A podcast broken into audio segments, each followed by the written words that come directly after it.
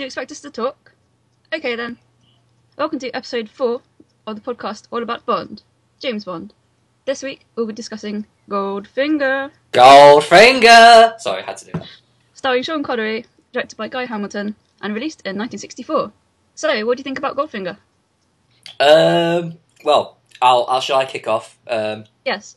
uh, I it it's on because I was I was uh well did, last week was Russia with Love which I've come on and said it's my favourite Connery, and it still is just about my favourite Connery, but Goldfinger does push it because my god it still holds up to this day even though it is proper swinging sixties Bond through and through. It it, it, it it's it's the it's the it's the it's the Bond which started to be more say glamorous and more like more about the spectacle and the gadgets and the and the big set pieces um and but, but basically it comes more the bond that we uh, know and love but as a film it's just endlessly watchable um and really entertaining.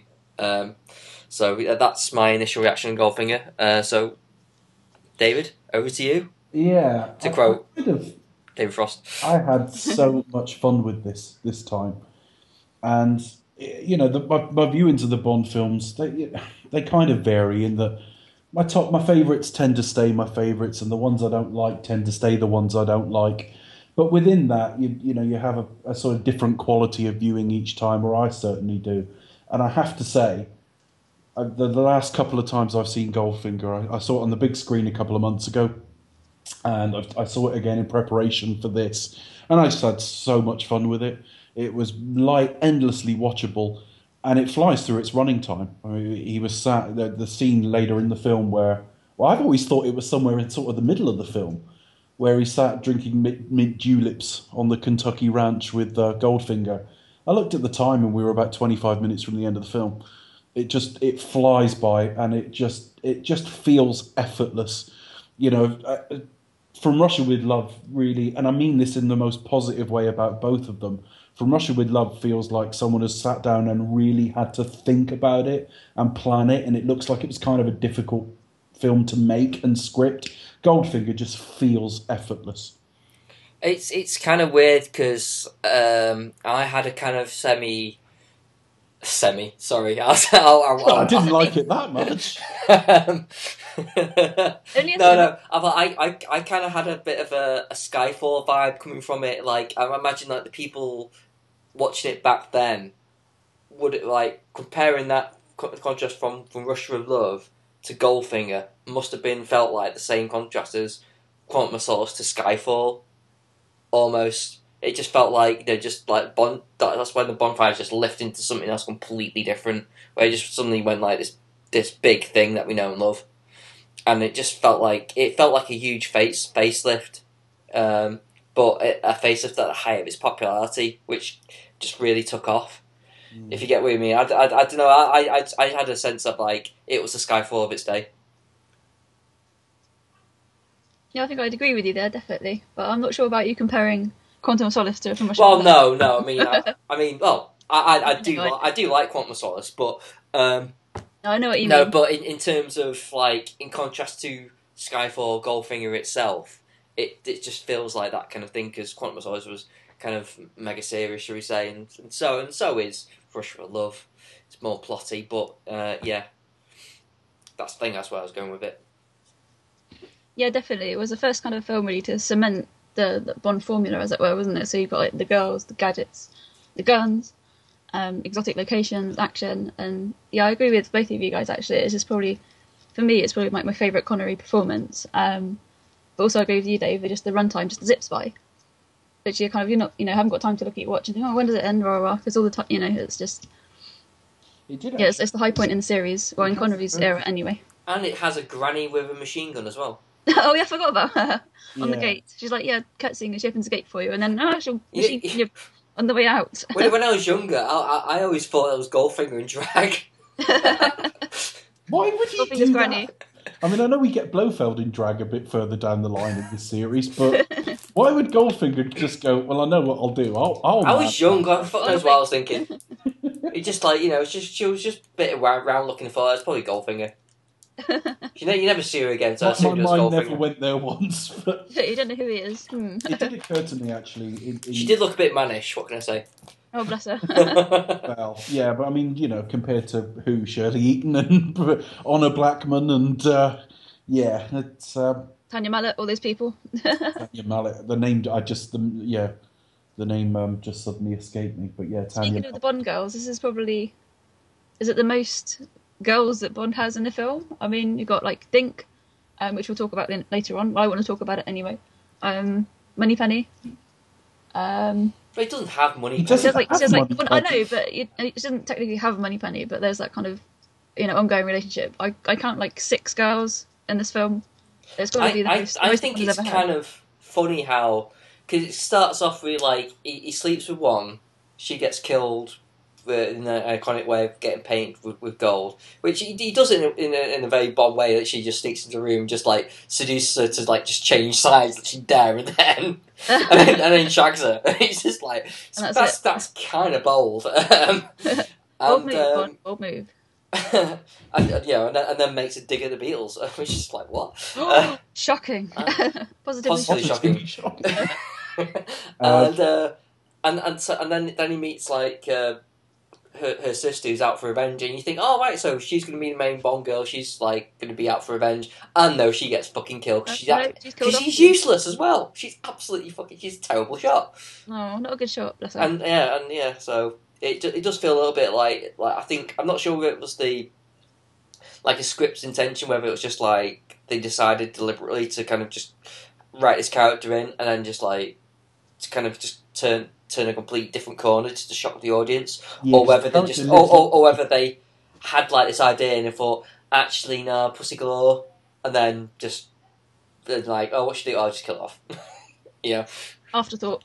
Yeah, kind of. But I, I, I, but I don't know. But I think it kind of works as a kind of like a, like you know, particularly if you're watching it for the first time, you think, oh, oh, right, she's gonna main main Bongo. Oh no, she's dead. It does. It does remind me of uh, when M says to Craig in, in one of his one of his films about um, you're racking up quite the body count, and I think that there's possibly an element of that that we, we, we you know everywhere you know it's all going slightly wrong for Bond. Consistently, Goldfinger is besting him earlier in earlier in the film. But yeah, talking about running time, I, I was. It did occur to me when I I sort of looked at a time check for it most Bond films now are over two hours. Quantum of Solace was an exception. I think there might have been one during the Brosnan era as well. But the average length of a Bond film is something like two hours and five minutes or something like that. And uh, these the, first three Connerys are under two hours. Um, when we get to Thunderball next week, well, we get to the, the Bond films starting to get longer and a little bit more bloated. Some of them are certainly too long. Connery so as we got, well. we got sort of we got a few firsts and lasts. Ooh, No, no, Sorry. that's the week after with Connery getting bloated as well. Um, but yeah, I mean, we've got a few first and la- firsts and lasts with this film. Um, it's the it's the last one to have Bob Simmons for the bun- gun barrel. So Hmm. it's the first time we have. Sorry, it's the last time we have a gun barrel that isn't the Bond actor themselves. Um, it's the first one to be shot in that aspect ratio. Next week we go sort of CinemaScope and 235 to 1. Um, it's the first change of director as well. it is. I mean, he was originally well, he's one of the directors up for directing Doctor No. He turned it Um, down. He was offered Doctor No. Yeah. Uh, what? Why did they not go with Terrence Young to uh, Gary? Ha- is it uh, Gary Hamilton? Yeah. Uh, what? What? Did they just feel like a change, or was uh, Terrence Young just uh, not available at the time? Was it? Was it like that, or what? What happened there? It's not really talked about in, in any of the the extras or, or that I've read or seen. You know, um, I, I, it it really never seemed to be that he was dropped or he turned it down or, or anything. I, I I do get the impression that Guy Hamilton was in line to direct one at some point because he was offered Doctor No, and as the series turned off, I think t- uh, sort of um, as the series built in popularity, and he saw that there was a very viable franchise there. I think he was always in producers' minds. Um, Terence Young does return next week, so there was clearly no falling out. Hmm. Um, but I know that Terence Young expressed a preference. The only the only sort of fact I I know about Terence Young in terms of the films he directed was when they were in early talks as to which film, he always expressed a preference for three, and they were the three he directed. Well, obviously. So yeah, you know, it, it could be as simple as Terence Young directed the Bond films he wanted to direct. Yeah, fair enough. Guy Hamilton does bring a slight change of tone, and Yeah. it really, it really does sort of hit home in future weeks when because Guy Hamilton directs a total of four Bond films through the series, um, and I think he's responsible for some of the weaker entries as, alongside this. Uh, yeah, I think this. I think he's the, the main feather in his cap is Goldfinger. I think. Yeah, it's probably his strongest. I think the other ones are pretty. Did, did I don't know? I don't. Did he do um, Live and Let Die? yes, Oh right, well he has that as well. Um, but then doesn't he do Diamonds Are Forever? He's he he did three in a row. He did Diamonds Are Forever, Live and Let Die, and then The Man with the Golden Gun, and arguably two of those are Drek. Yes. we, will, we will try to watch them with an open mind, but at this stage of this sort of uh, this exercise, having not seen those for a little while, no, hang on. Wasn't Man with the Golden Gun the same guy that Spy Love Me? Or my that was Lewis Gilbert. That's- yeah. yeah. Was Lewis it? What about Gilbert did three. We're, go- we're going to get to our first Lewis Gilbert in a couple of weeks. Um, Oh yes, of course. That's what I'm thinking. Mhm. Getting confused. But they do kind of like three or so in a row, don't they? I mean, you, then you get to um, films like For Your Eyes Only Octopussy, and that way kind of you do like five in a row.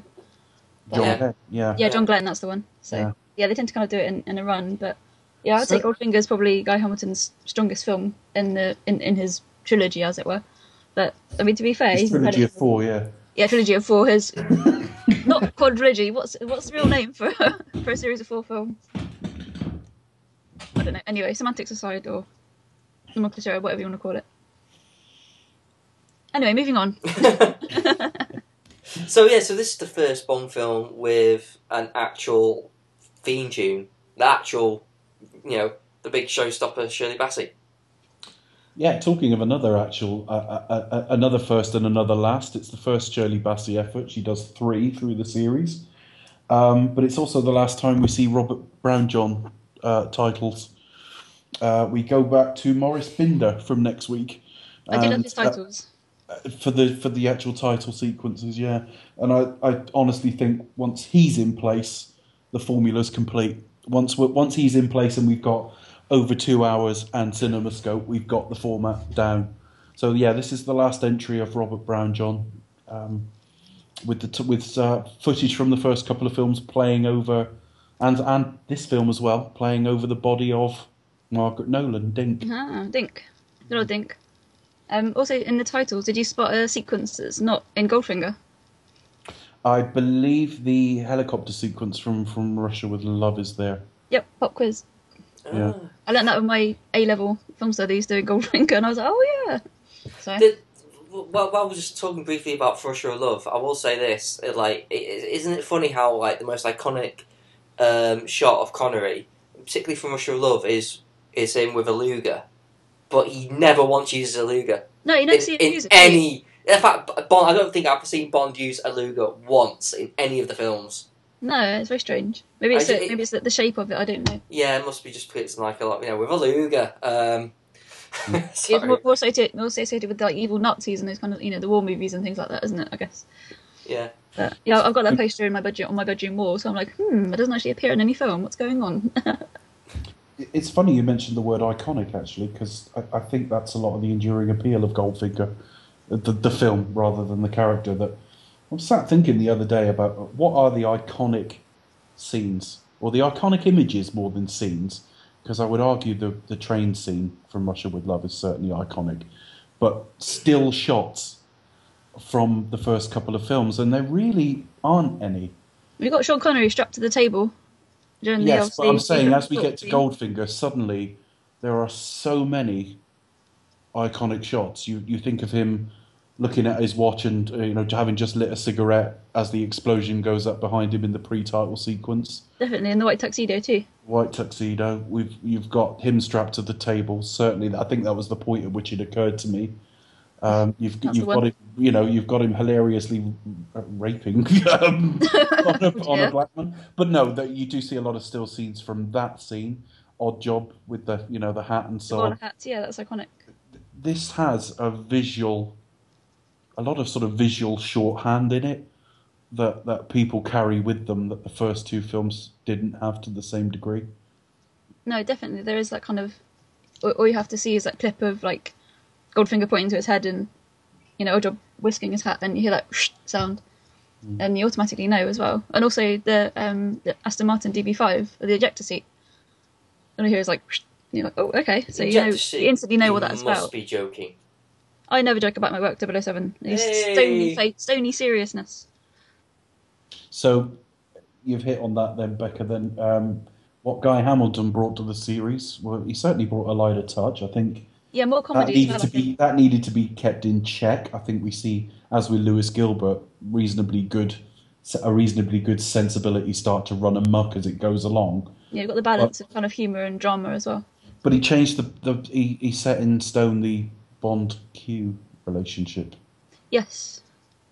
That's the one. Yeah, I think that's another integral kind of part, isn't it, to the series? This is the proper, the first proper Q scene we get because we don't really see too much of it, obviously, in Doctor No. Um, It'll- very, yeah, again, not very much at all in From Russia of Love, and now this is the first proper meaty Q it'll, scene. it'll be inter- it's it's interesting to like watching the the features like uh the act the actor who played Des old Des who plays Q uh he said he was saying on the uh, special features how like originally he was going to play it like uh he was admi- like admiration double sound because that's what everyone would be. It's like oh it's James Bond of course everyone would be like admire him but he's like no no you you actually hate him because he always destroys your gadgets. Yeah, yeah, that's you make so it's like, so like so it's so what uh, that's what Guy Hamilton brought was that relationship of of like Q just being constantly tired of of of of, of Bond destroying his gadgets, giving him so it's, oh, you know so it's so that, that whole thing of grow up with 007 Yeah, sort of Bring it back in one piece. Schoolboy. Yeah, but it's but, but, even, but even like little references to like from Russia with Love, like the um, you know you, you know you never really see it, but like um, when Connery mentions like oh uh, my uh, attaché briefcase, oh yeah, it uh, exploded when we were examining it, kind of thing. So it's like oh okay, well that's shit. yeah, Oh dear, what a pity. yeah.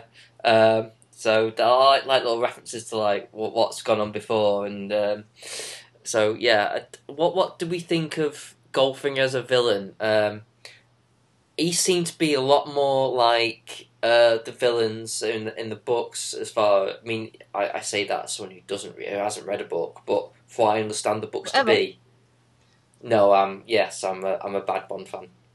Bad Bond fan. I'm just rubbish at reading, but um, but for what I understand, that the bo- the the villains in the Bond books are, he's more akin to those ones rather than the um, the ones in technically in the film series. Really, you know, he's kind of he's big. He's he's a little bit brat yeah, brashish. He's you know he's he's he's petty because he hates losing. That's He's quite that- greedy as well, isn't he? he well, yeah, essentially, and yeah. He Um. Yeah, well, yeah.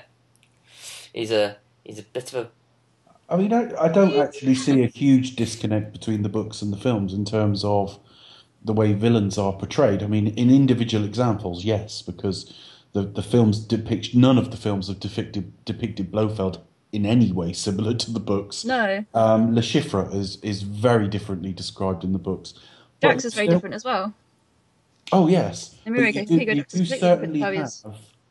well. The Drax in the books is completely different. For larger than life characters who've of- often got physical deformities, The foreign as well. always quite sadistic, quite often a bit sadistic. I mean, I don't know that there's a massive disconnect in terms of Goldfinger as a villain. I, think it's one of the great sort of almost taboo, taboo things of this series that I don't actually think it has many great villains. I mean, they, they, they big up a villain every couple of years when a Bond film comes out, but we haven't had many greats. I, I think we'll get to it when we get to the sort of the, the, the films with Blofeld in. I mean, it's a great idea, kind of fluffed in execution most times. Um, Doctor No, you know, we, we we watched him eat a bit of dinner and crush a crush a, an ornament. You know, um, it, it's lovely. I mean, and you know, from Russia we Love our great. Hen- I mean, it's, the series has had a lot of great henchmen over the years, and this film so has absolutely one of the best. but Goldfinger actually stands out from a fairly mediocre crowd to me. It's kind of it's quite normal. Well, I say normal in terms you're talking about like Bond villains tend to have like disfigurements and that sort of thing. Obviously, like Blofeld with his scar or however you want to portray him. Um, Doctor No with his kind of no hands. Um, but yeah, sort of like Goldfinger. I mean, they say like in the film, obviously he's he's British, but obviously he doesn't sound like it. He's with the German ac- accent dubbed by um, Michael Collins. Um, but at the same time, I think he's not.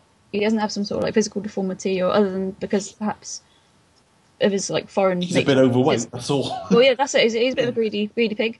Yeah. Um, But But- it's very cartoony. I mean, even down to the fact that when uh, towards the end, where like he strips off like in a, in like in a colonel's uniform, just like all of a sudden like it's like a Velcro Oh, yeah, zip with thing, gold- and he's like, yeah, he's got a gold pistol as well. Just- He does That's wear it. gold in, in every scene as well. he's playing his golden harp. Yeah, he does wears lots of like mustard Yeah. yellows and creams and golds, and he's like. I've always kind of liked Goldfinger, Goldfinger as a villain simply because he kind of has a screen presence that, that's lacking from a lot of them, and we'll get to them later in the series because I think I think there's a fairly downward trajectory through this series actually of of, of, of villains with some notable exceptions.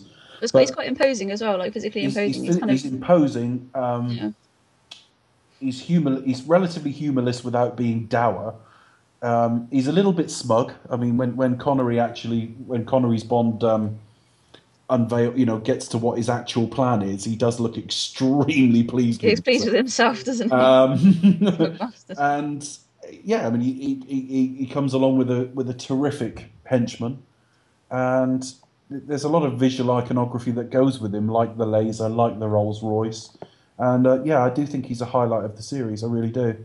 It's quite an ingenious plan, though, isn't it? It's obviously, he doesn't want to steal the gold, but he just wants to irradiate it for thousands and thousands of years. And It was a fault in the book. Yeah, it's a slight, the, a the slight book, hitch. they do rob Fort Knox. So that's the idea. That's the And plan. yeah, the filmmakers were like, that doesn't work. They thought, yeah, we can't do that. That does not happen in real life. Yeah.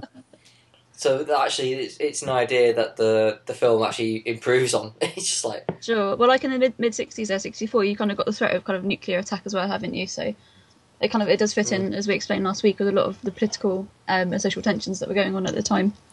Though I will say this, you know, when he's like explaining his like Operation Grand Slam to all to, to all the gangsters who uh, he, he wants to include, but the, but the plan is to kill them anyway. I don't understand why he bothered.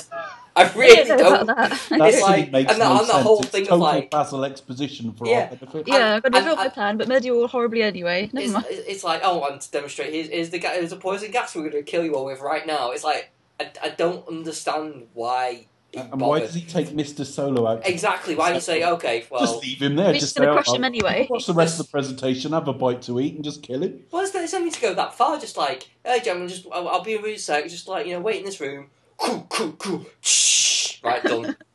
like you know, it's it. But yeah, uh, my, my only thought would be like, it's just golfing is just like a an exhibitionist. He's like, well, I'm gonna explain everything because I just like to do it. Really. And he could have done that on a black, he could have done that on a blackboard, rather, rather than getting like you know The amount of money that say must model have maker cost. serves Lex exciting, Luthor that as well. And It wouldn't be half But- as exciting as if you had a revolving, um, revolving, well, I don't know, door, whatever it was he had, and the pool table that splits in half, and a great big model of Fort Knox rises up. And you think, This what? is I mean, for someone who likes money, does fucking like spending it, doesn't he?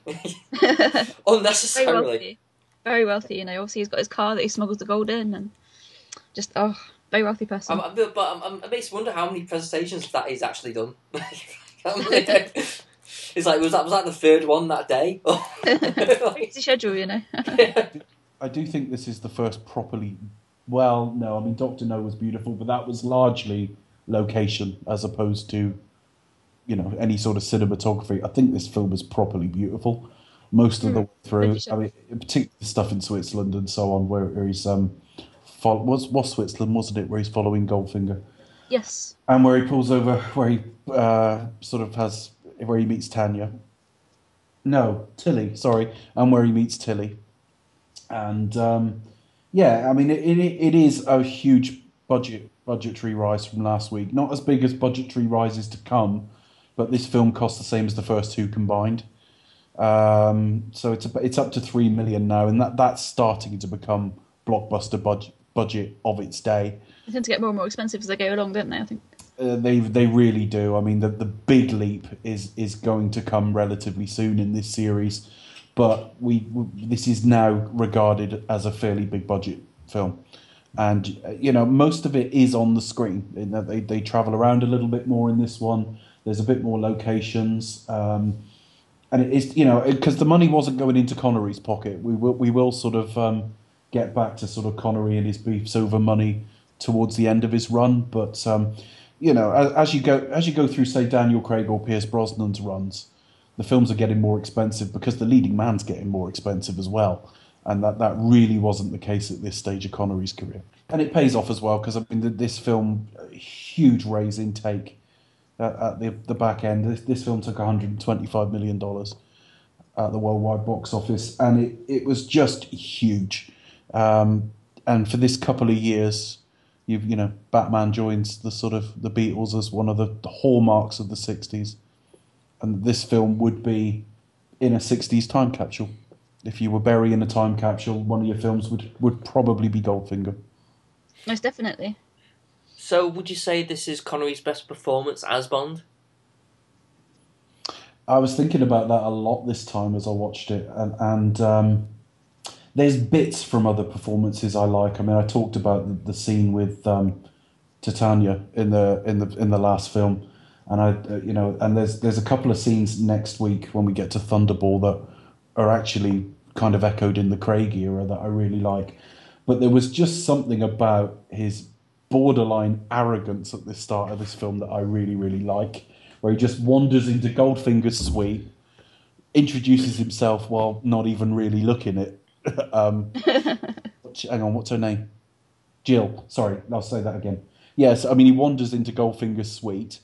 Uh, that's Mr. Goldfinger's suite. Yes, I know. And he just wanders in. in his yeah, he just like just grabs like the key off the. Yeah, just grabs the key, walks in by. without even looking at her. Who are you, Bond? James Bond and then he just sort of goes on the uh, onto the uh, tannoy, no, not the tannoy, but the relay to Goldfinger's earpiece, and he's going, ah, let's be generous, fifteen, and then he just basically shags Jill, and that just completely... does, does, he sh- is that does he shag it in the same place?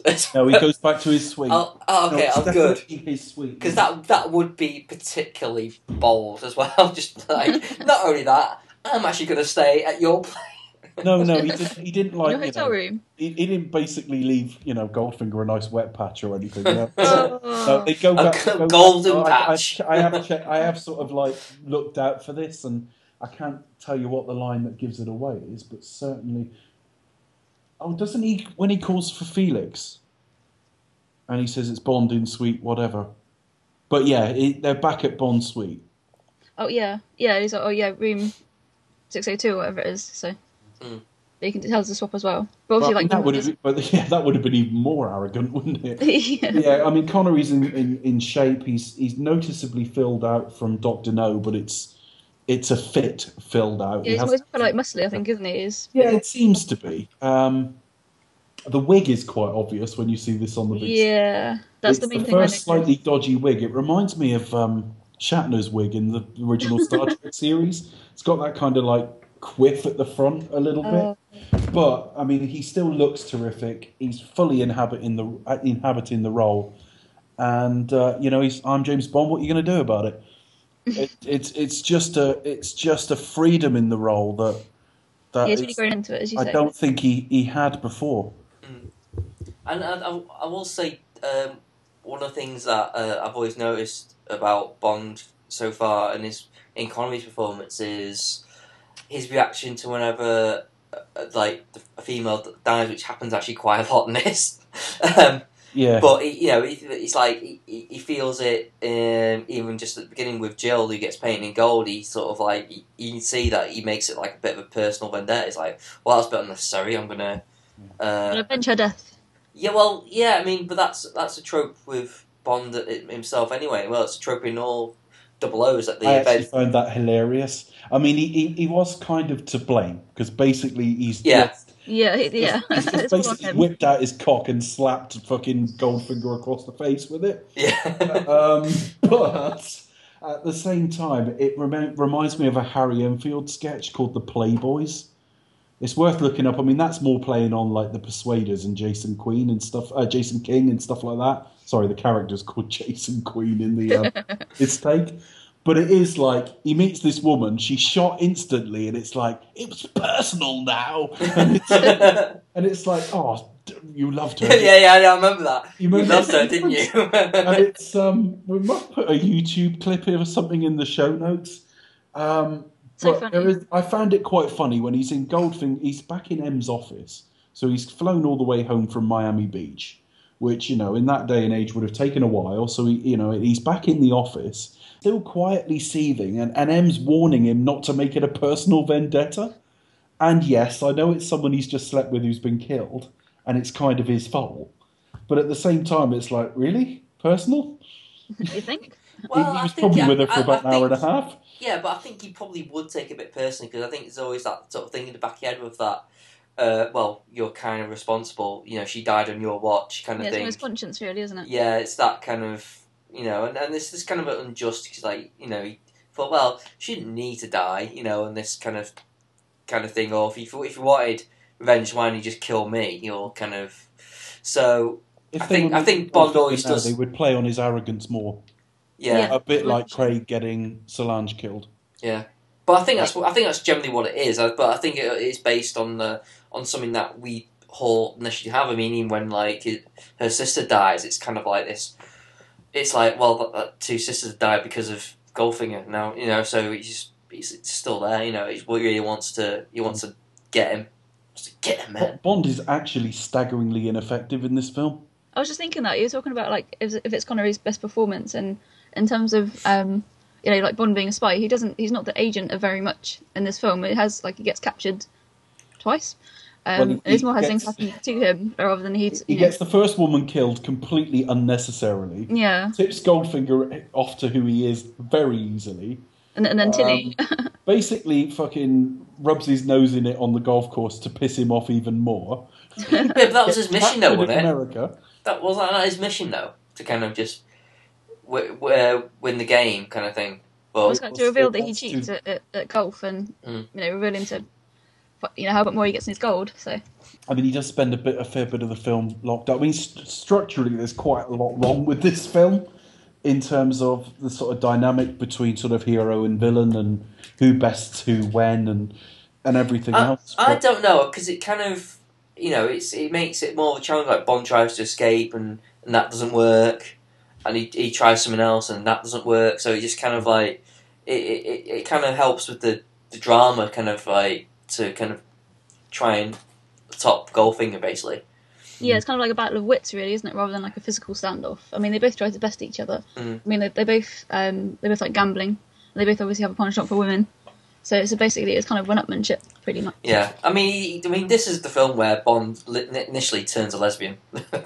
Oh yeah, essentially, pretty much. yeah, and uh, do you know? Did anyone find it a little bit uneasy that that that rolling in the hay scene Yeah, with? I, I cringe every single time. I've seen that film so many times. It's still. You've got to kind of retcon it in your mind that the filmmakers are, are going for playful. Duh, I said duh. Battle of the Whips, but it is, frankly, That's it it. plays like rape. It, it it actually does. It re- it really does actually. I mean, I mean they don't really sort of Oh, bang bang the lesbian drum too hard, but it's there. I mean, it's it's, it's, it's in the When you books. Get lesbian you have to you have to gloss over it a little bit. Well, you know, I mean, they, they, they don't like sort of like shout it from the rooftop, but you know, it, it's there. And The yeah, in the thing book, it's kind of it's a lot more obvious. Yeah. Whereas in the Uh, book, so much it's kind of like very thinly veiled. You know, turn off the charm, I'm immune type. Mm. You know thing. And you think, oh okay, and then obviously by the end of it, And she she's wore uh, she's trousers jumped the other she's side. So. And, and and she turns off golfing his charms. I mean, you know, well, to be. Uh, Well, you, you're suggesting anyone who doesn't want to have, have sex with Gert Frobe's probably into women. well, you know, Yeah, I you know, she's obviously in it for the money, Miss Galore. So yeah, it, it, it is. But, uh, I- I- the funny I- thing is, I, I I think there is a there is a Bond we'll get to who's who who around women makes my flesh crawl more, and pun not intended. I think I know what you Um, mean. But the, the the two scenes in this whole series, if you like, that I'm most uncomfortable with are Connerys. One's this week, one's next week. Um, this one, this one is a bit dodgy, but I I don't really think it's what the filmmakers were going for. They were not trying to imply to us that he's going to rape her into being straight.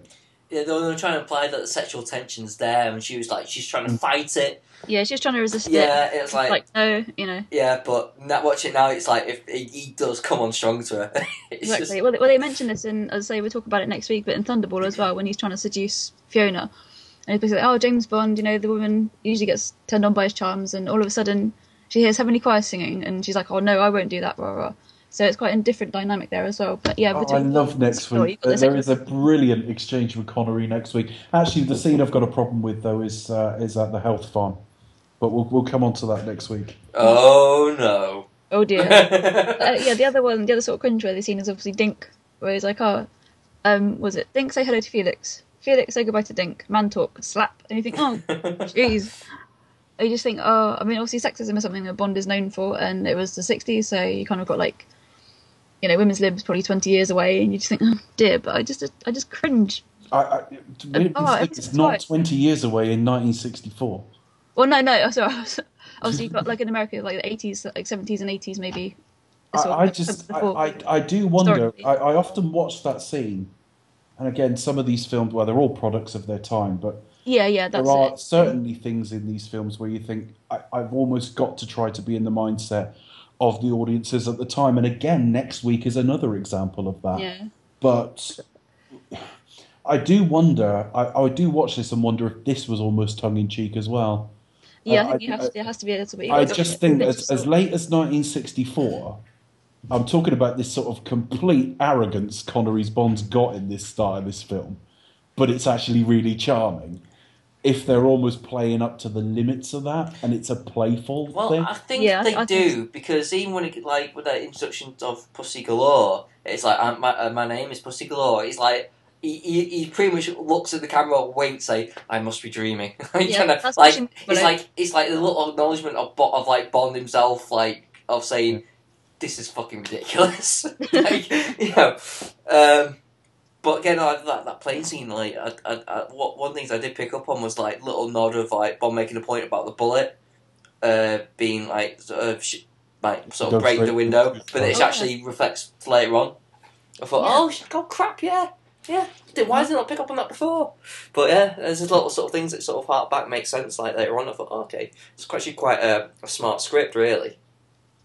The suit he puts on is just a little thing that occurred to me watching Casino Royale years later. At, at the um, at the end of Casino Royale, the suit, the blue suit that Craig is wearing when he uh, introduces himself to Mister White and uses the line for the first time, that is a blue version of the suit that Connery's wearing at the stud farm. Mhm. It's a deliberate copy of the Well, same that- suit, just in a different colour. Because I don't think Connery looks great in this film. He, he looks fit Yeah. and ready He's to very go. The right age in the role. He's he's really you know Don't notice a bit of grey in his hair or wig or whatever you want to call it. but there was like a little bit of a grey sheen, like so he's, he's starting to age just a little bit.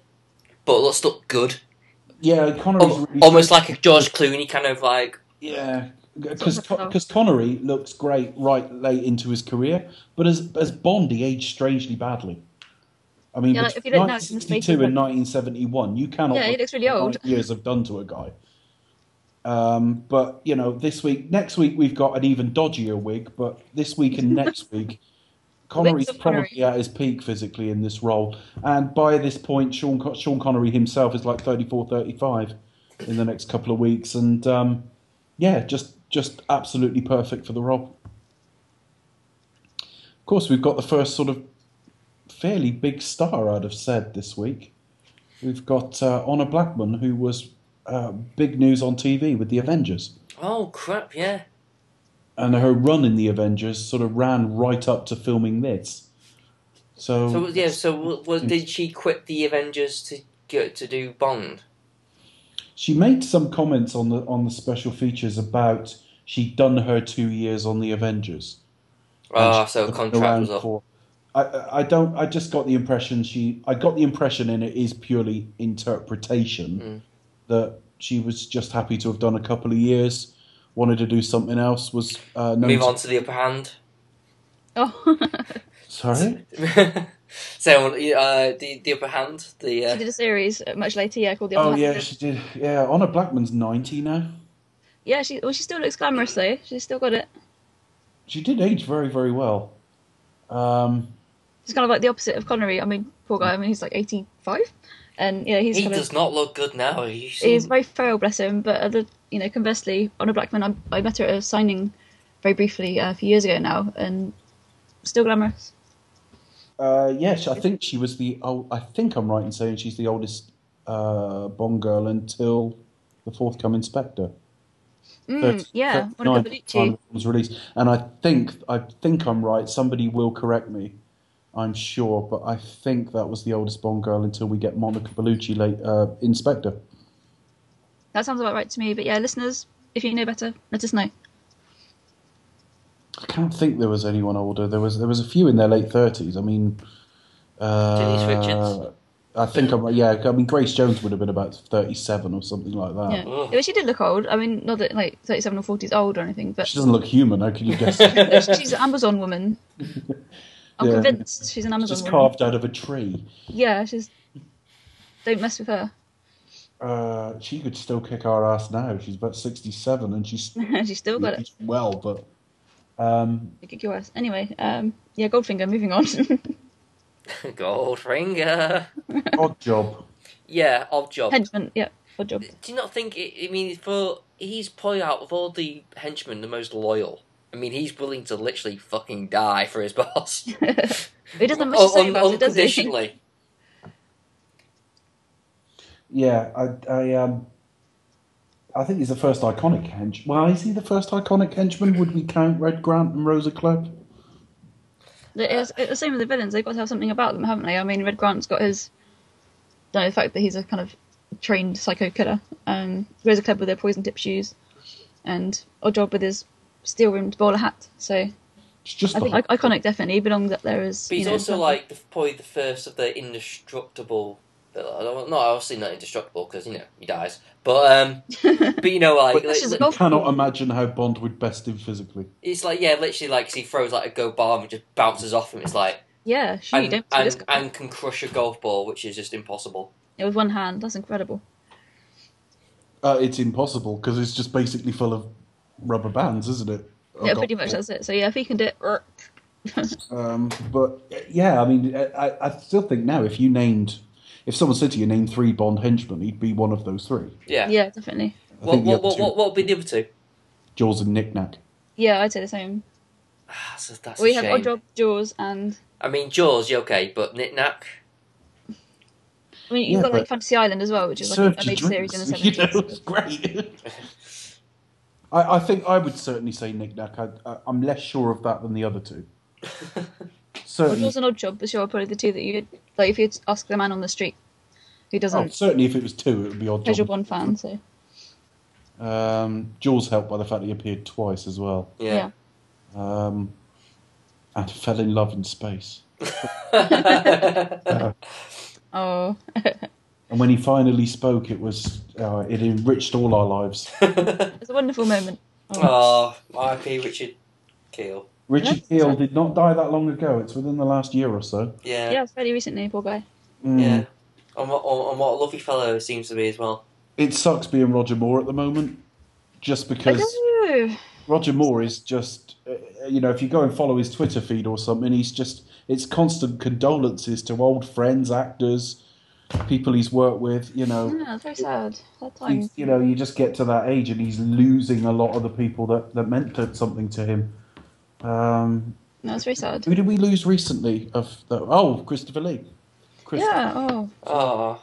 He's, he's touched the lives of so many people. I mean, people talk about Six Degrees of Kevin Bacon, but actually, Christopher Lee is the most connected actor ever. That's because he appeared in every film ever He made. did all, all the all the He big was a like, Goldfinger, but you don't know it. Yeah, he was all Bambi's mum.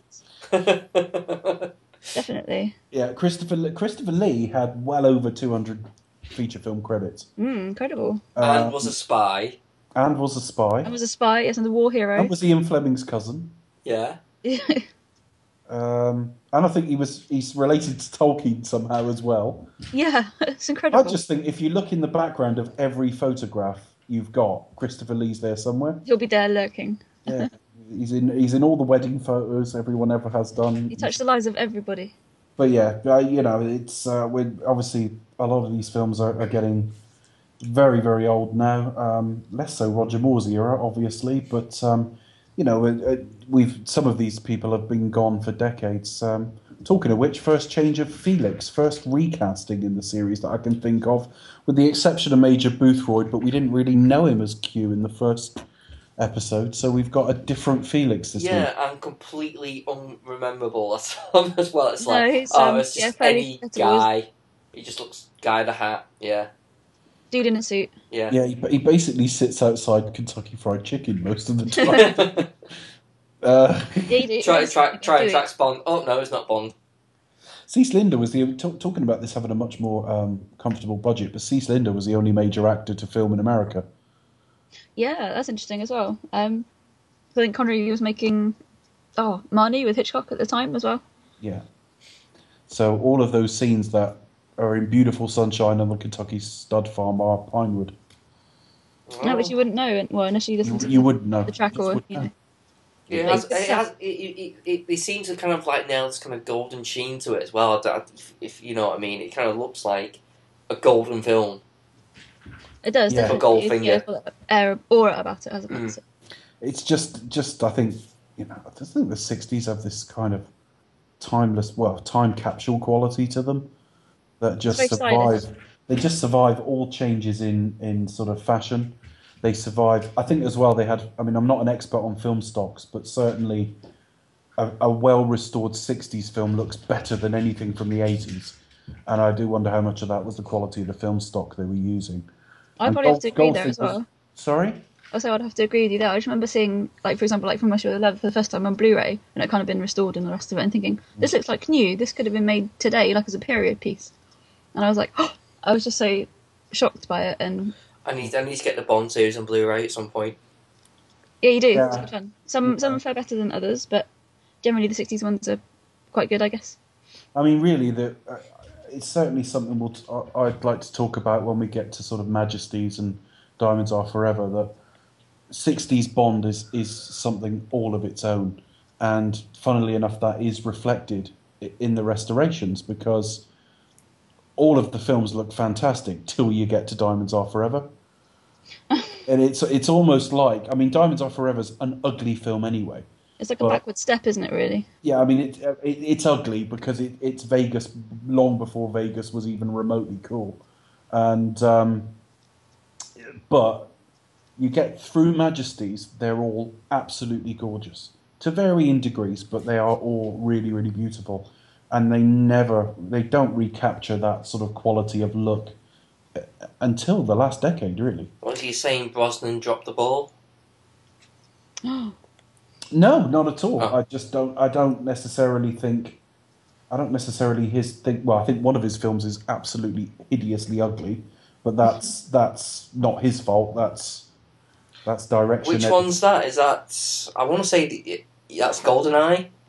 No, it's Die Another Day because Die Another Day just looks. Oh yeah, well oh yeah, that CGI. looks fake. It yeah, just it just looks very beginning fake. end. Go- GoldenEye betrays a small budget. That's all. I mean, again, it's it's still vastly more expensive than any Bond film to that point, but by the sort of standards of film being made at that time, it, it was relatively um, inexpensive. I think I don't think Brosnan's era is a particularly. I don't think Tomorrow Never Dies is a particularly good looking film, and I think The World Is Not Enough isn't a particularly good looking film either. But n- none of them are a reflection on the films themselves or him. Um, I think John Glen, a lot of the '80s films had a very sort of flat visual style. I just think the Bond, the, the Bond films just look fantastic in the '60s, and never really recover that again. No, you've But got that kind of now- now flair, there are suddenly you? huge budgets again with terrific cinematographers getting involved. The talent level's been upped. It's as simple as that. I think yeah, you can see where the money's being spent. Obviously, like in the talent, um, the cast, and the crew, and that as well. But also, yeah, you kind of got like the the film stock and the fashion, and you can see everything. You know, the money shots are there up on, on the screen. Whereas Mm. perhaps in the eighties, things are starting to get a bit more pared back, and especially with um, Tim Dalton's two movies as well. Everything's kind of more sort of taken aback and take a back seat. So perhaps style is Yeah. perhaps forgotten a little bit in favour of action and Although I do think License to Kill is a large, a, a good-looking film, but that's largely again location and color palette. That, Yeah, that's definitely. not that's not great cinematography. It's a bit of a TV film, really. But the location's Uh, got to do with it as well. So yeah, absolutely. It, I mean, really, it's a bit Bond at the moment, and, and who knows whether this will last. But Bond now is is reminds me of the sort of journey comic book films have gone through, in that comic book films now can attract a Christopher Nolan, you know, um, and you wouldn't rule out very very high quality directors for, for gigs, people that have won Oscars and so on. You go back twenty or thirty years, and by and large, that wasn't the case. There would be the odd exception. Um, and I think the same's true of Bond films. If you go back to the 80s, they tended to promote with from within. I mean, John Glen, Glen who directed five films, first appeared as an editor on Majesties. So I, I think now there is a cachet to the Bond series that they can attract serious talent. So yeah, you had Roger Deakins, who was the you know the the, the Coens brothers sort of DP of choice, and Coen brothers films are largely beautiful. Um, doing Skyfall, you've got uh, Hoyt Van Hoytema doing Spectre, who, who um, was uh, He did Interstellar, didn't he? he did Interstellar. He which did, is, yes, Interstellar. Yeah. So you know, and whether you like or hate Sam Mendes or feel indifferent to him, he is he's an Oscar-winning film director. So I think we t- we'll talk later in the series about sort of when the golden ages of Bond are, but certainly this early period just has a look that is partly born of it being from the 60s, but I think it's just it's just made with a bit more love and care than we get late later. yeah, we didn't see that again, really, do we? You can't it encapsulates it all of its own. Yeah, uh, it's funny. Uh, someone was telling me the, a few days ago that, that he felt Moonraker was a really beautiful film to look at physically, you know, visually. And uh, I'll be Not to watch. God no! Like, watch it with the sound off, and you know, you, you, you Roger Moore removing spectacles and stuff. that that But, that uh, that uh, that Oh. pigeon that pigeon like double taking take is uh, But you know, so there, are, there, there are possibly films from that era I will need to revisit. And I think Spy Who Uh, Loves Me looks quite good as well. That's a good looking film. Oh, the problem is with the Spy. Sorry, Dave. Me- No, but no. The thing with the Spy Who Loved Me though is there's the a of greatest movie ever made, according to Alan Partridge. That is. Yeah. Oh God, we've got to cut that in. Gordon Rogers publicist. Um, no, it's the fact that it, you talk about it being a pretty film, but there's a bit where he's walking through um, the desert with um, Triple X, Well, apart from that part, and they play the music from um, Lawrence of Arabia, which is truly the most beautiful film ever made. yeah, and I that's just that's the most beautiful scene in that film.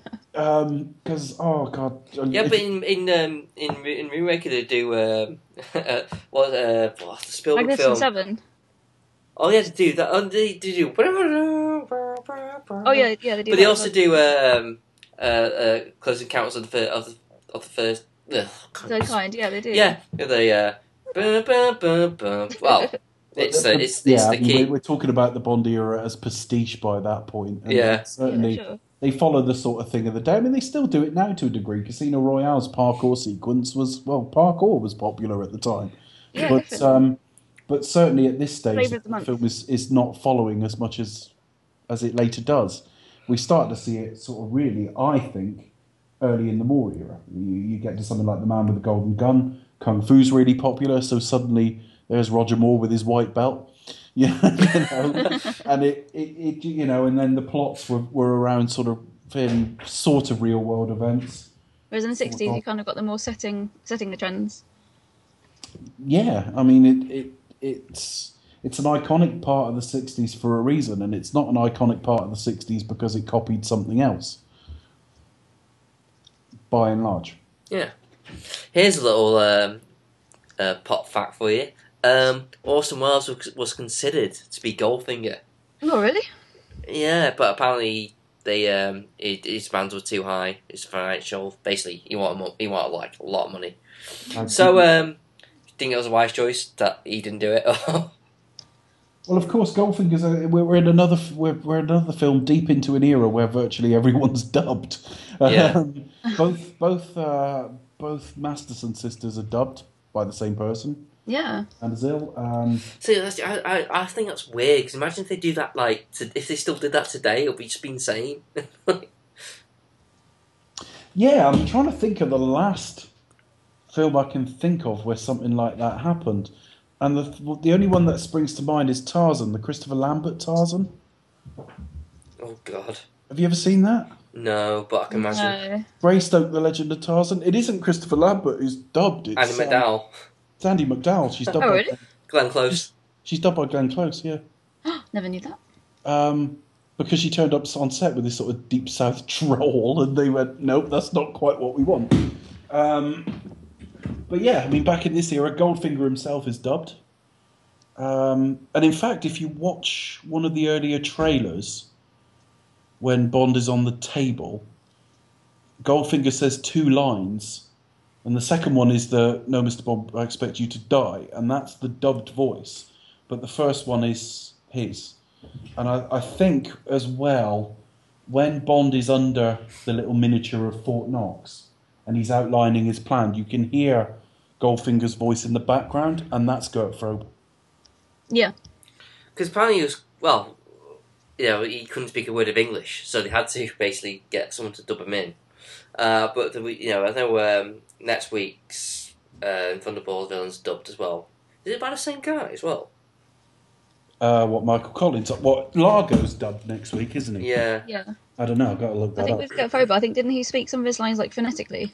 Because English Um, wasn't that he great. was so he told come- to, to say them phonetically and speak fast Yeah. because obviously, if he was trying to understand what he was saying, it I expect you to die. And, yeah, it would sound a bit strange, wouldn't it? Yeah, although he, he did carry on. I have heard him with his real voice in in things, and Hmm. uh, it's similar. It's just a bit lower. Yeah, you've got more of the accent there as well. So Yeah, Yeah, it's like a little bit more softly spoken. sure. So yeah, would so it's I wouldn't know how that would play as well. I think it works better with him being a little bit more forthright, a bit more like a little, a little bit More more. Well, no, a little bit more authority. You know, a little bit more sort of like you know, louder, should we say? Mm. You know, 'cause it's a uh, bit more Largo, out. was- Largo was voiced by um, Robert Rietti. Uh, I'm I'm looking that up by the way. That's not. 'Cause That's he's- not he's knowledge. got- Oh, we we lost him recently as well, didn't we? Robert Rietti died in April. Yeah. Oh, wow. another one. April 2015. He was in Never Seven, Never, Never Say Never Again as the Italian minister. Oh, So, we'll, so he liked his keep our And we'll discuss ah, that when it comes to it. Ah, I, I thought I know that name. Where do I know it from? He's the voice of Blofeld in For Your Eyes Only. Uh-huh. Oh, So yeah. oh shit! Yes. Fucking Yeah. hell. Oh yeah, yeah. I shall buy you And he's. he's I shall buy you an island. No. oh, it was a delicatessen in stainless a steel. stainless steel as he drops him down a pipe. Won't. Oh, I Yeah. keep your hair on. He's actually. yeah, he's, also the voice. I'm just looking here. I'll, I'll stop looking in a minute because We need to do a separate Oh. podcast for this. This is He is, the, amazing. he is the voice of Tiger Tanaka. Never knew that. He's also got a small part in uncredited in Majesties. Uh, yeah, it, he's got a hell of a filmography here. Um, he was in Jesus of Nazareth in various small roles. Even Jesus? Yeah, he was Jesus, not not Robert Powell. Anyway. So uh, yeah, so he, he is dubbed. I know. I, I listened to uh, uh, an interview James Bond Radio did with Nikki Van der Zyl a couple of weeks ago, and she did say they they they, they pressured Gert Frobe to be too good too quickly. In as much as if they'd started him off with some of his smaller bits of dialogue, she felt he was his English was good enough. But Yeah. Uh, it's that's neither here nor there really i suppose Uh, we got what we got we very nearly met him in a, a later film as well because he was originally going to be in Diamonds Are Forever yeah, as uh, his twin brother. Is it? Yeah, twin brother. So that was yeah. Yeah. It would have been very interesting. I, I think I just would have made Diamonds Forever even shitter, to be honest with you. it was a rubbish idea. I think. Hmm. but Diamonds Are Forever is a definite attempt to read sort of redo goldfinger anyway Yeah, the plots do kind of follow each other around as well, sort of like Moonraker and Inspired of Me are kind of like the same, but one's Yeah. in space, one's underwater. So We're, No, no, we're yeah, no, starting- yeah, you only live twice, and Spy Love Me in Space is the same plot. yeah, they're pretty much the same, aren't they? They are the same plot, aren't they? Same Yeah. director as well. So is uh, View to Kill's Goldfinger as well. It is plot recycling. Yeah, we're Think- onto a we're onto an interesting sort of um, cycle now, and it, it really hits next week and then the week after. That th- this series does have a bit of a cycle of sort of bloat and purge, doesn't it? Do, do you think they'll ever recycle the old bomb plots again? Like, you know, think we'll get like basically Craig do Thunderball Wouldn't be surprised. or uh, No, but I wouldn't be surprised if they sort of said, right, what hasn't Craig done yet? So I mean, he's he's been in a snow setting, he's been in a casino. We haven't seen him with a sort of aqualung on. No, he'll be underwater next. Yeah, I do wonder if if it is sort of This is it. Because there are certain tropes that most Bonds do, but um, I would But be very surprised. I don't think they will remake Thunderball or Goldfinger. I, I don't see that. no. I just wondered. I mean, they will reuse plots. I mean, even when you get to even, uh, even when you get to Die Another Day, that's quite that. Uh, Gustav Graves is effectively the book version of Hugo Drax. Pretty much. Um, so there, there, are elements that they haven't used or could use in a slightly different way. But and you've got all the um, all the continuation novels as well, which remain untapped. yeah, I've read very few of those. I've read a couple of the Raymond Benson. Um, have you read many, Becca? I've read all of them, but um, admittedly, not not in a few years. In a few years' time, I shall reread them again. Um, Which are the, Yeah. which are the sort of highlights? oh, um, yeah, I'm, pro- I'm probably more a fan of um, Raymond Benson's novels. Um, as much as I like John Gardner, um, they are quite dated now.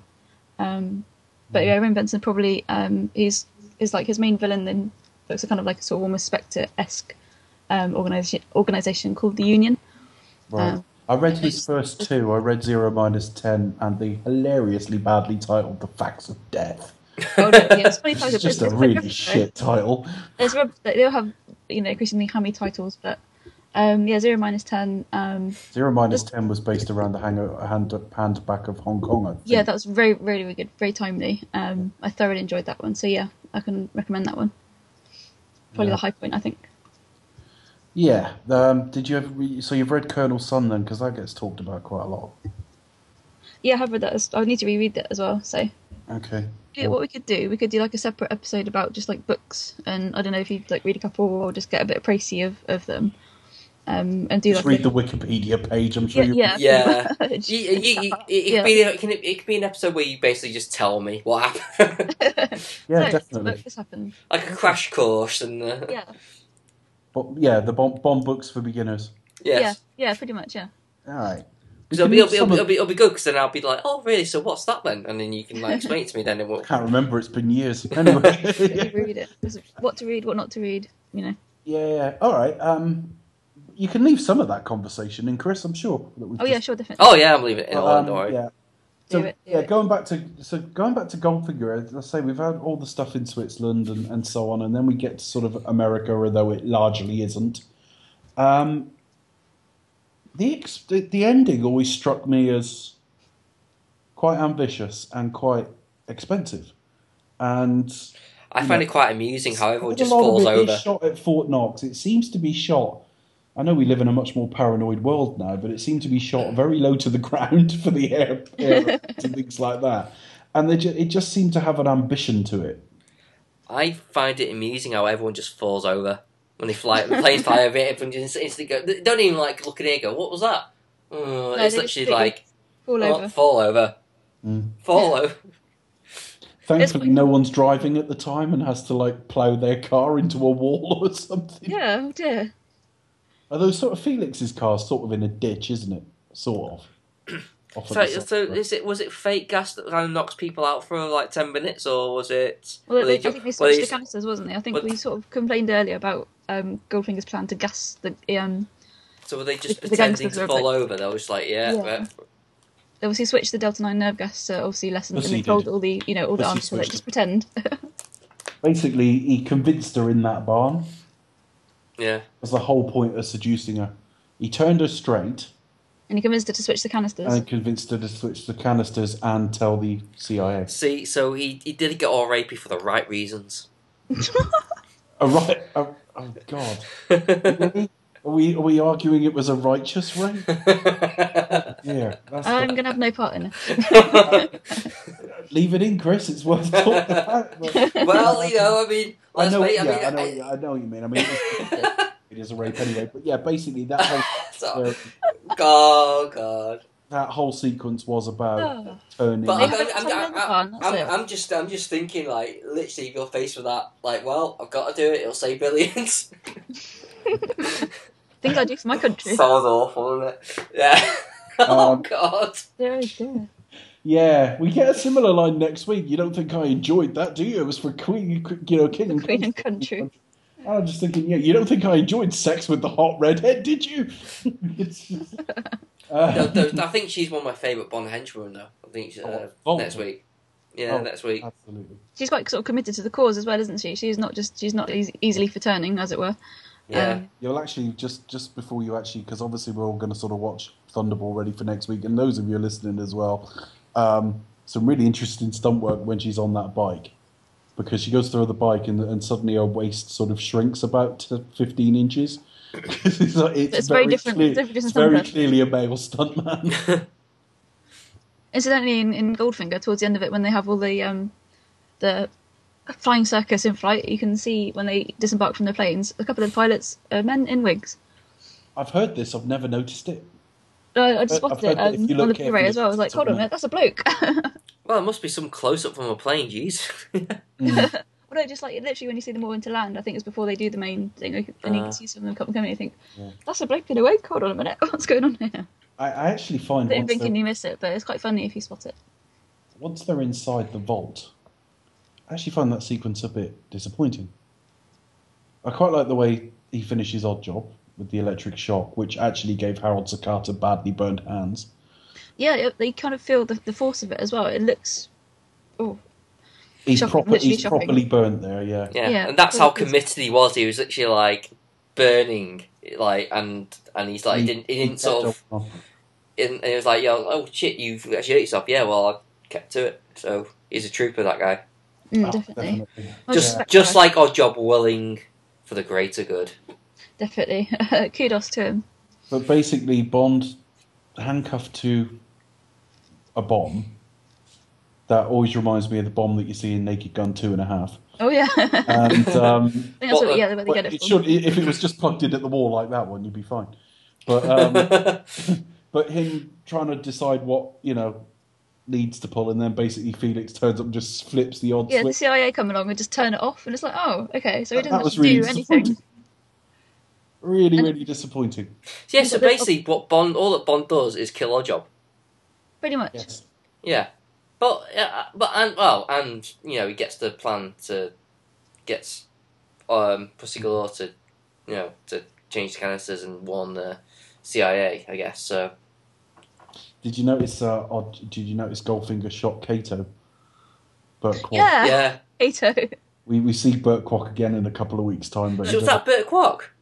That's Burt It's Kwok. Burt from Harry Hill. Oh, Because basically, that when he explains his plan to um, go when he talks through his plan with Bond, and he says, uh, and he says, oh, "Apologies, Goldfinger, it's ingenious." And he says, basically, the value of your gold will go sky high, and it will the Chinese will get what they want: economic, uh, political instability in the West. Mm. Um, but, or economic instability in the West. I forget which one he says. But the, the, the Chinese person that Goldfinger's working with fueling that plan is, is Kato from the Pink Panther Yeah, it's, it's Mr. Ling, isn't he? So who, who shares a set of bunk beds with Harry Hill, if I remember the he show. does. Yes, he does. It's Burt Kwok. It's super. hey little Burt. hen, when when when. Yeah, sorry. yeah, no, almighty. Uh, That. Oh my god. um, but yeah, we we, Oh, we do I'm so have glad we have the same sense of humour. Yeah, we do have a coda on the plane, which um, Yeah. is an effect they couldn't. That can't but look dated. Yeah, it's a bit cheesy, isn't it? Where he's like, oh, where's, where's Goldfinger playing his Golden Harp? And you think, oh, yeah, I mean, it does look a bit daft how he got sucked in. Did anyone notice like the random henchman on the floor? as well? No, I didn't. No. I, Who- I, I. I don't know if it's I, n- now now I feel like it's dead self subconscious, but I'm, I'm I certainly remember like one of the, the Goldfinger's henchmen just lying on the floor in that scene. I was like thinking, oh, where did he come from? Yeah. But um, I must have. But also, what went through my mind was how shit are the CIA for just letting Goldfinger and Pussy go? it's like, where was their fucking security there? Like, where? Rubbish, rubbish. It's like they're obviously currently the most wanted man, and he's there on the plane with no one else. Not a very good idea. Yeah, after sending Bond was see the president, no less. It's just like Yeah, they, they fooled him quite well. the saying, Golden "Oh, Gun good would be a giveaway to start with. It's not a standard army issue, He- is it? yeah, I mean, let's No. face it. He, he's not. He's not exactly the most discreet of fellows, is he? No, maybe not. But he's set up so well as a villain. I mean, the, the cheating at the start of the film is just so. Mm. It's so petty, but it's so him. yeah, but that, that that's what that's all you need to know. It's like, oh, I already don't like him. You can't imagine him in Spectre. He's not. He's not a team player. No, No. He's all about his own wealth. Yeah, he's just purely out for the out for the personal gain, isn't he? no. But then, um, he's not in Spectre, isn't it? And I think it's nice to have a break from Spectre as well. I think it's nice to kind of like you set up Spectre, but then kind of like, oh, we're gonna you know step away from it for this one, and get back into it for the next one. It reminds me very much of the Craig arc. Because Yeah. his third his third film has nothing to do with Quantum or Mm. Spectre, and then we go back. Oh back. yeah, that's true. Actually, yeah. Well, apparently, I think there's a reference that you know, um, uh, says it. Uh, s- I can't, well, I'm rubbish with names. Um, Silva is uh, possibly connected to Spectre, but I don't know. I think it's going to be a passing reference, if anything. Yeah, I don't know. I don't know. It Might be. Not like he needs to be, but you know. I mean, Spectre really, you know, Spectre just exists to make James Bond's life a bit of a pain in the ass. you Yeah. know?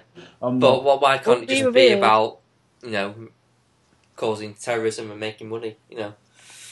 But yeah, it, it is an interesting change of pace. I mean, we go back to, but I mean, we, we build towards Blofeld, don't we, over the first sort of handful Yeah. of films, and um, we break away from it this week. But um, yeah, I mean, this this is this is the, this is the start of a sort of really a two, a two or three year golden period of Bond just being the biggest thing cinematically that there was. And they were filmed back to back as well, though. Literally, like one a year.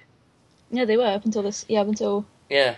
And I Um, sort of, uh, yeah, so it's like I suppose you get away with it a bit more because you had pe- people had less of a wait for it, um, and uh, I know, I kind of I kind of want that. I kind of want a new Bond every year, you know. I know it's if we, if we not had that now, the feasible. quality would probably reduce considerably because they, they didn't have the, the time and you know the money and They they, Yeah. they they can film two things at once. I mean, it, they did it- for Lord of the Rings, it- didn't they? I think It so. depends on how you plan it as well. I mean, like you can have you should get another director to sort of step. You know, get your scripts in order, so you plan ahead. So you, like you you write, you know, make sure all your stories in check, and you and you write like ahead of time, and then you sort of like get you know get your bond, and you, so you, you get you set up all your actors, and then like uh, and then when things are kind of wrapping up, you get another director. Uh, you move like maybe some more crew, you know, and just start filming ahead of time. You know, it's you know it's, it's easy. It's all about organisation and planning ahead. You know, I mean, it's not like the, Making a three hundred million dollar film. hey, hey, you, hey, you know what? They, they they make the fucking money. So Yeah, they do make the money. I mean, it, it, Yeah, fair enough. I think now, I, I mean, I, I, I'm not obviously a filmmaker, but I- you've got to think that I would imagine post production is more intensive now. I mean, even sound mix is so much more complicated than it would have been 40, 50 years ago. Um, Technology, even yeah, CG, people complain about CG elements, but all films have, all, all action films have them to a greater or lesser degree. They're time consuming. Um, pre-production. I mean, these these studios. I mean, if you look at, you know, it's not just Eon Productions anymore, or Eon. You don't have to please two producers. You've got to produce. You've got to um, please two producers and yeah, and I think MGM and I think the that's- Sony. I think And- that's where the problem lies as well. People, you know, Yeah. I mean, that's where we had to wait for freaking ages for Skyfall because they know, it's just like it, it has rested on all these different mm-hmm. production companies, and they're like basically, no, I want all the money, no, I want all the money, no, I want this. So that, that's dialogue there, folks. You also got like foreign markets as well, like Chinese, like Chinese I'm markets. pretty sure that's exactly what they sound like. But I mean, you've also got um, you've also got ancillary de- deal, deals as well. In that, I think, I, can't, I don't know the percentage. Maybe you do, Becca, but a, a large amount of Skyfall's budget came from product placement. Oh, that Now was we've, right. we've always had product placement. I mean, not let's not pretend the '60s was some purer era. I mean, we still had Rolex and Aston Martin and you know Kentucky Fried Chicken. vodka and all the rest of it. But I don't know that the the budgeting for a film was quite as dependent on third party deals back then. So the films are, are much more difficult to put together contractually. And um, of course, if you've got a deal with some Russian vodka firm, do you want to be hitting them up for money once every three years or once every year? pretty much as well. But also, you kind of got like the the health and you know the amount of time and energy it takes to, to invest to make these films as well. Like Michael G. Wilson, for example, he's you know he's recovering from a hip operation, um, like in Skyfall and things like that as well, and he's recovering from that. And He also, doesn't you be know, on set.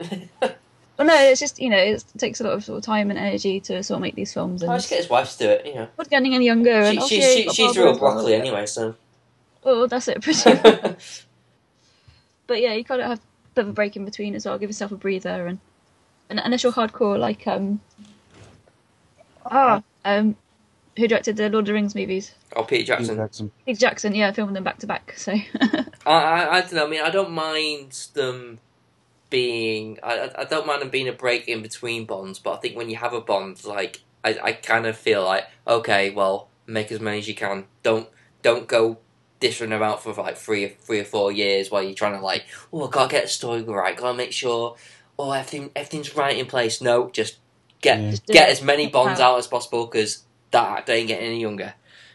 No, that's it. Craig. And No, to be fair, as well, like actors they want to make other films as well, sort of like as soon as they can. Well, it's fine. Uh, I mean, that like, when you know, that- was getting towards the end of his tenure as well, he's kind of doing other roles outside of Bond. Yeah, that's fine. I mean, as long as you get a good like three or four out of them, but like, but then again, it's like, well, there's, there'll be sure there's time in the schedule to film in between Bond, like Bond anyway, you know. So there's always going to be stuff to do. It's easy. Yeah, I mean, I, I don't Easy know. easy. They, I mean, I know Spectre shot for a long time. It, it wrapped in July, I think. Mm, that was a long It shoot. started, they started in about December.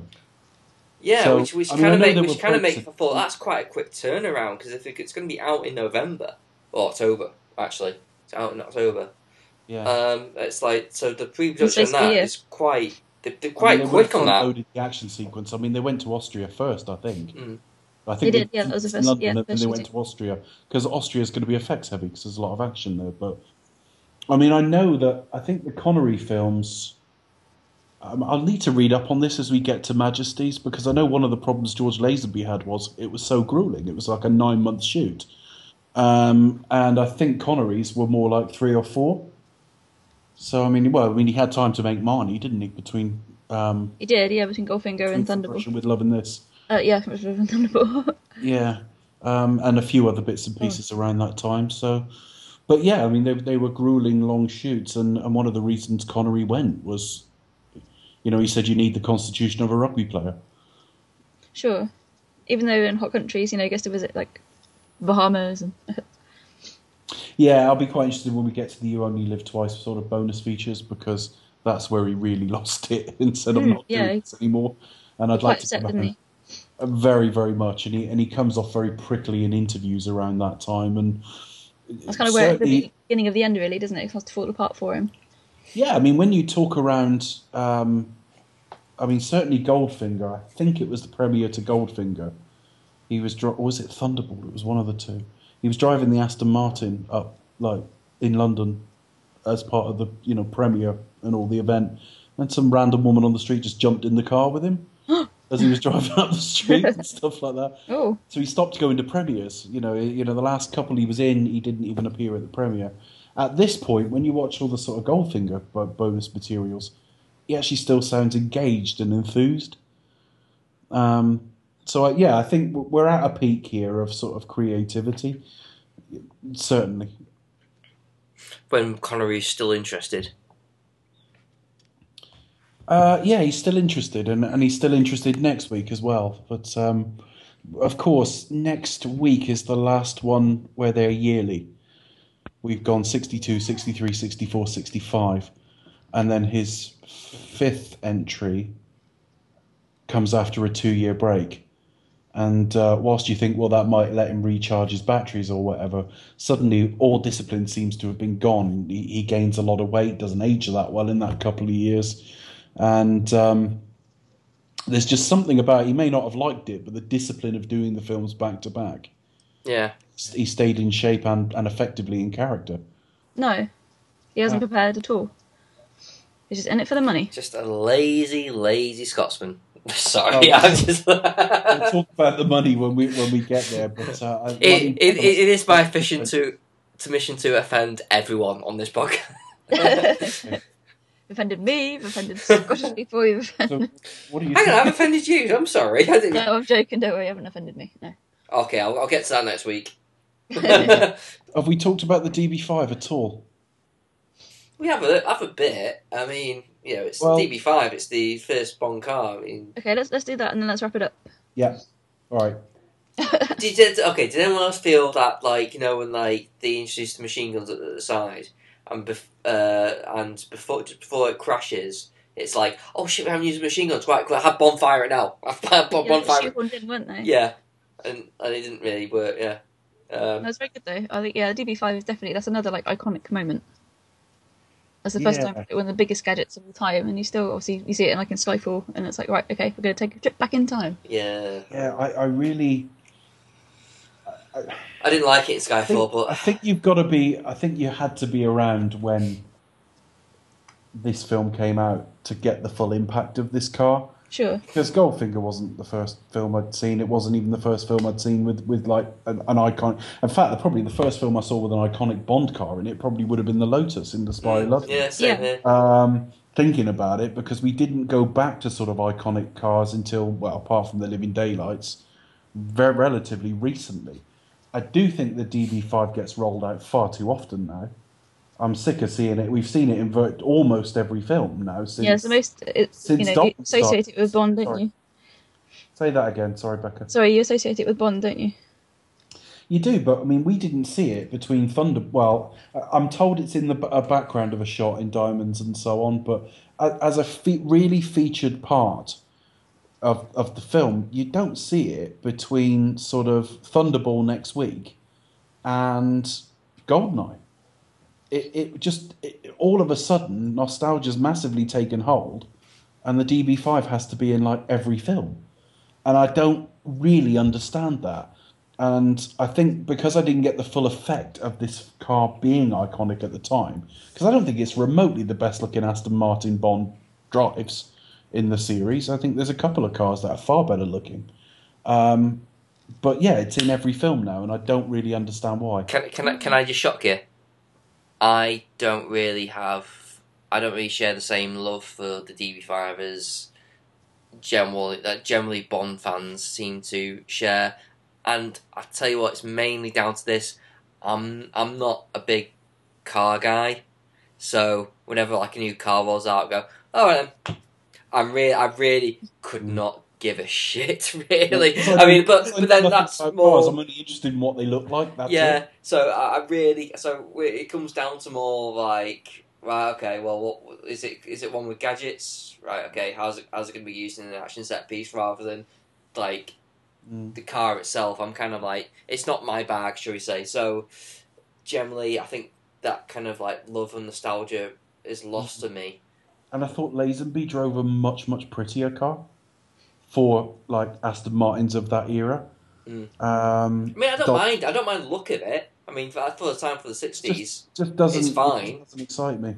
But yeah, it's- but then at the same, I'm just not a car guy. I'm like, yeah, okay, you know, I just want to see Bond in action rather than like, you know, when people start mentioning cars, cars in Bond, I'm like, that's that's, that's the time I go like, yeah, I start like kind of just casually not paying that much attention anymore.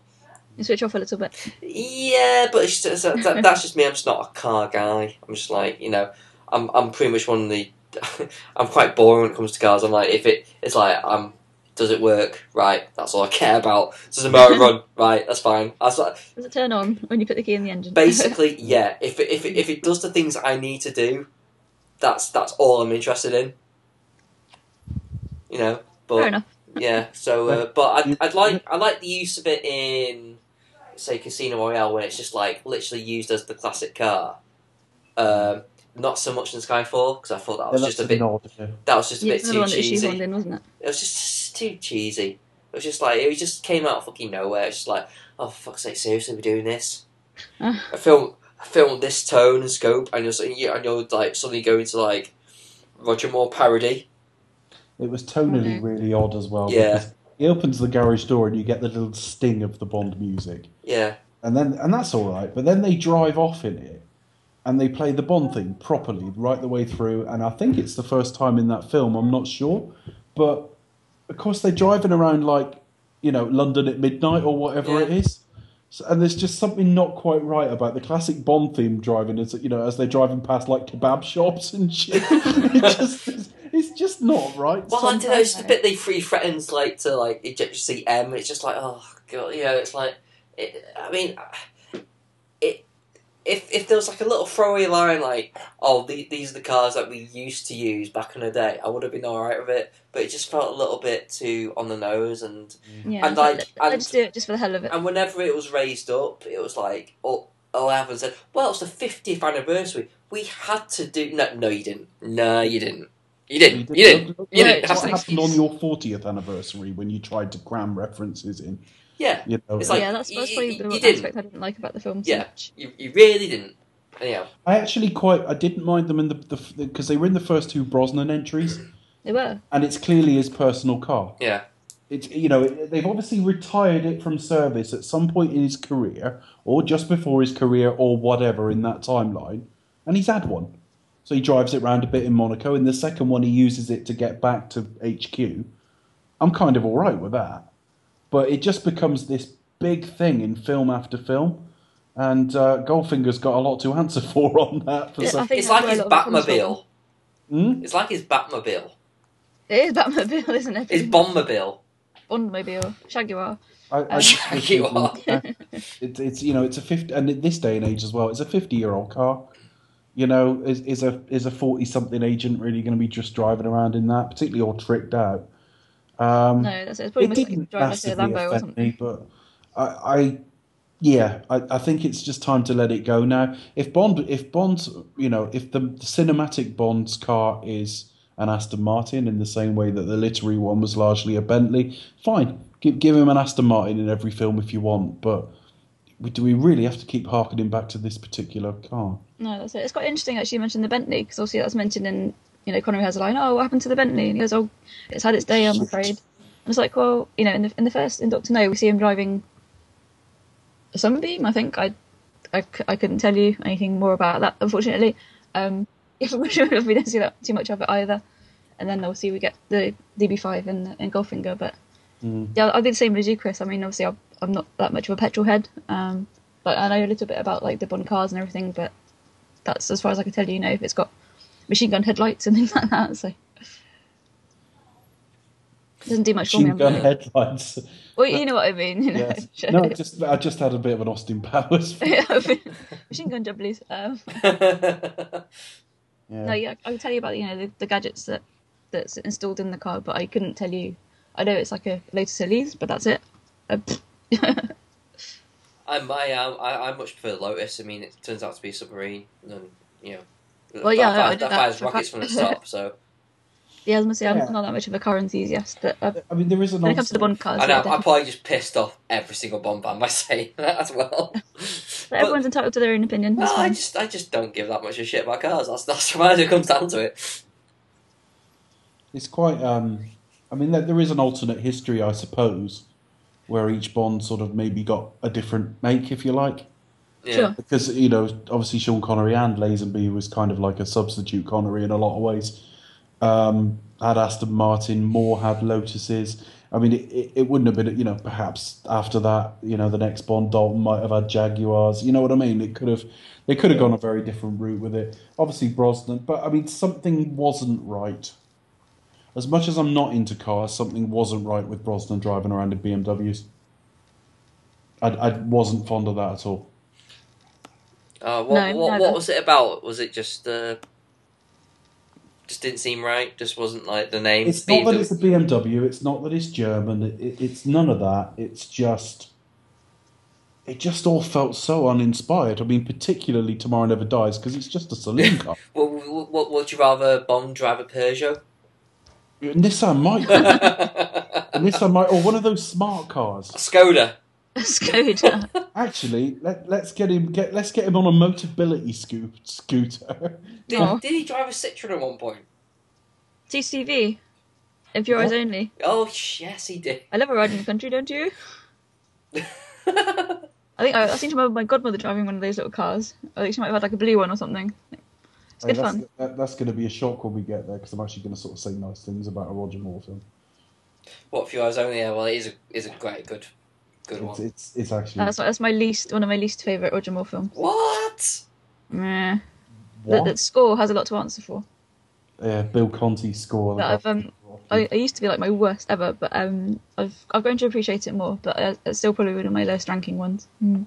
But yeah, the score. It is, it is let down by a few cheesy moments, like the Margaret Thatcher reference is a little bit off. Fuck's sake, come on. But Give uh, us a kiss. Give us a kiss. the uh, uh. parrot at the end. yeah, there were there were. I didn't really. Like oh, and, and- and the final line for you guys only, my darling. Oh, it just feels horrible. And We've just crammed the title in. Yeah, it, Yeah. And, and in a really horrible way. It's like, you know what? It would be better if you just said nothing. Nobody would have been a lot better. So its predecessor could have been called. I think he's attempting re-entry, sir. um, A View to a Kill really got spat out quite badly to try and tie it in, didn't it?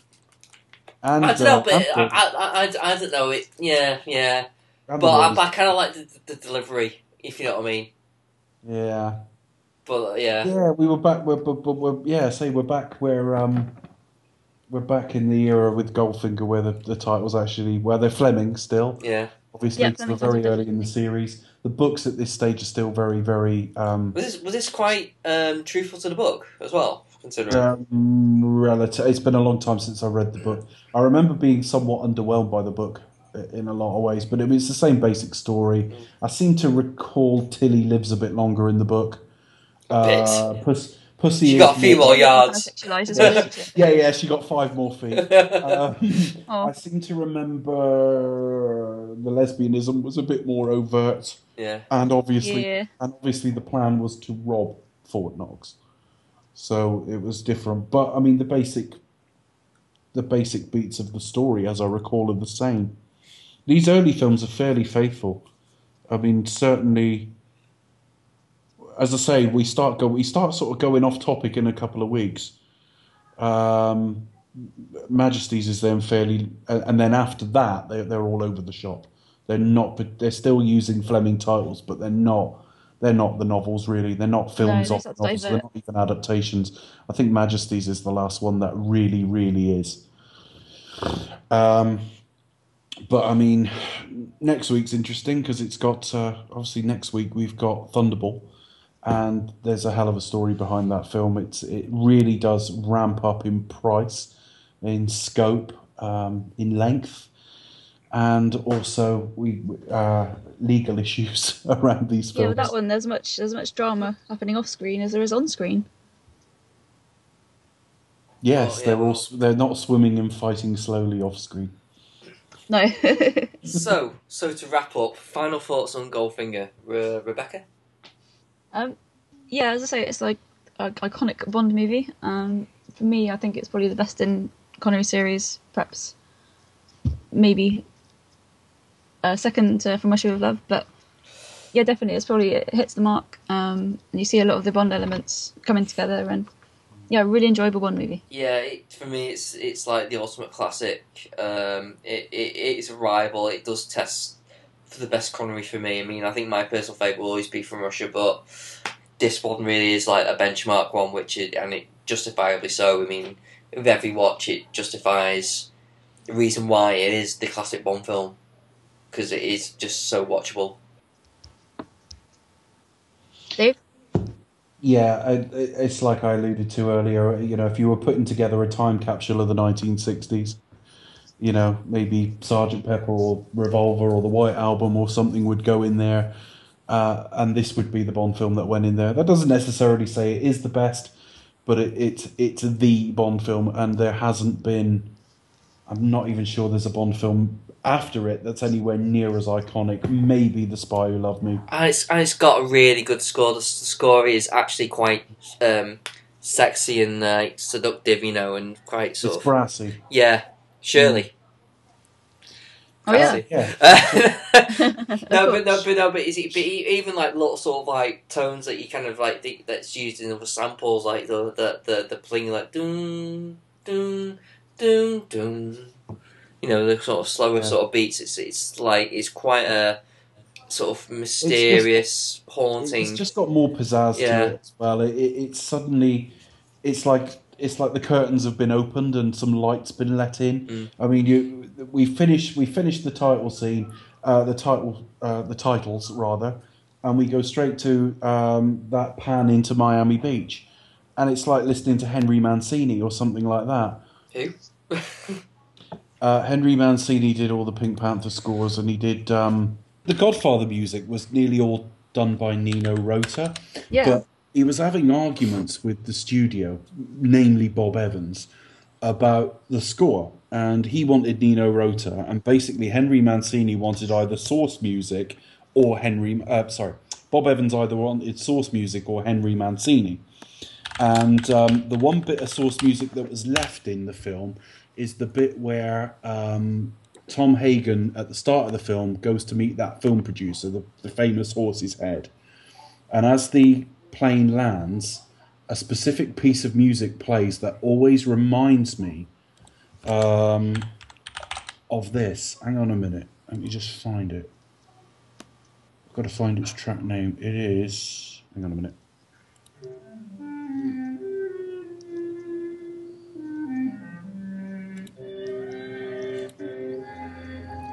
This is some of the music that played. Hang on.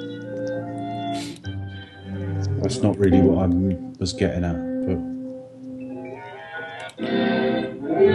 yeah. Anyway, it's basically there's quite a brassy piece of music when he lands in um, when they go to.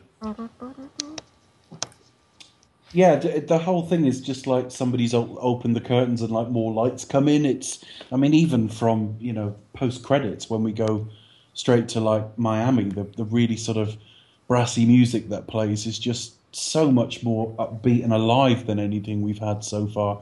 Yeah, this, this is the time capsule Bond film. Um, doesn't necessarily make it the, the best. That that's up to individual taste, but it just is the Bond film. All right. Well, thanks everybody for listening. Um, this podcast and Bond will return in Thunderball. Let um, might want to mention how they can email our our Glorious program. Okay. Yes. Yeah, so I just say. Oh yeah. You can also email us now at expect us to talk at gmail.com. That's right. So if you have any feedback or any suggestions, if you want, if you want us to talk about anything, any aspect of Bond, you can just sort of email us and let us know. Or if you want to just, um, I'll just I, my my track of train of thought has just gone completely. or you can, just say bye. Bye. Can- I can assure you they will read your feedback. yes, because chances are we are having. Because uh, years of doing a podcast, I had probably had no emails whatsoever. So if I get the slightest one, I will probably read it. So Please feel free to email us, but uh, no no hate, please. Yeah, I, I won't read them. I'll, I'm just going to stay artistically pure. if Okay. Yeah. Try and cobble something together from that, Chris. But but Chris and Becca can read your emails.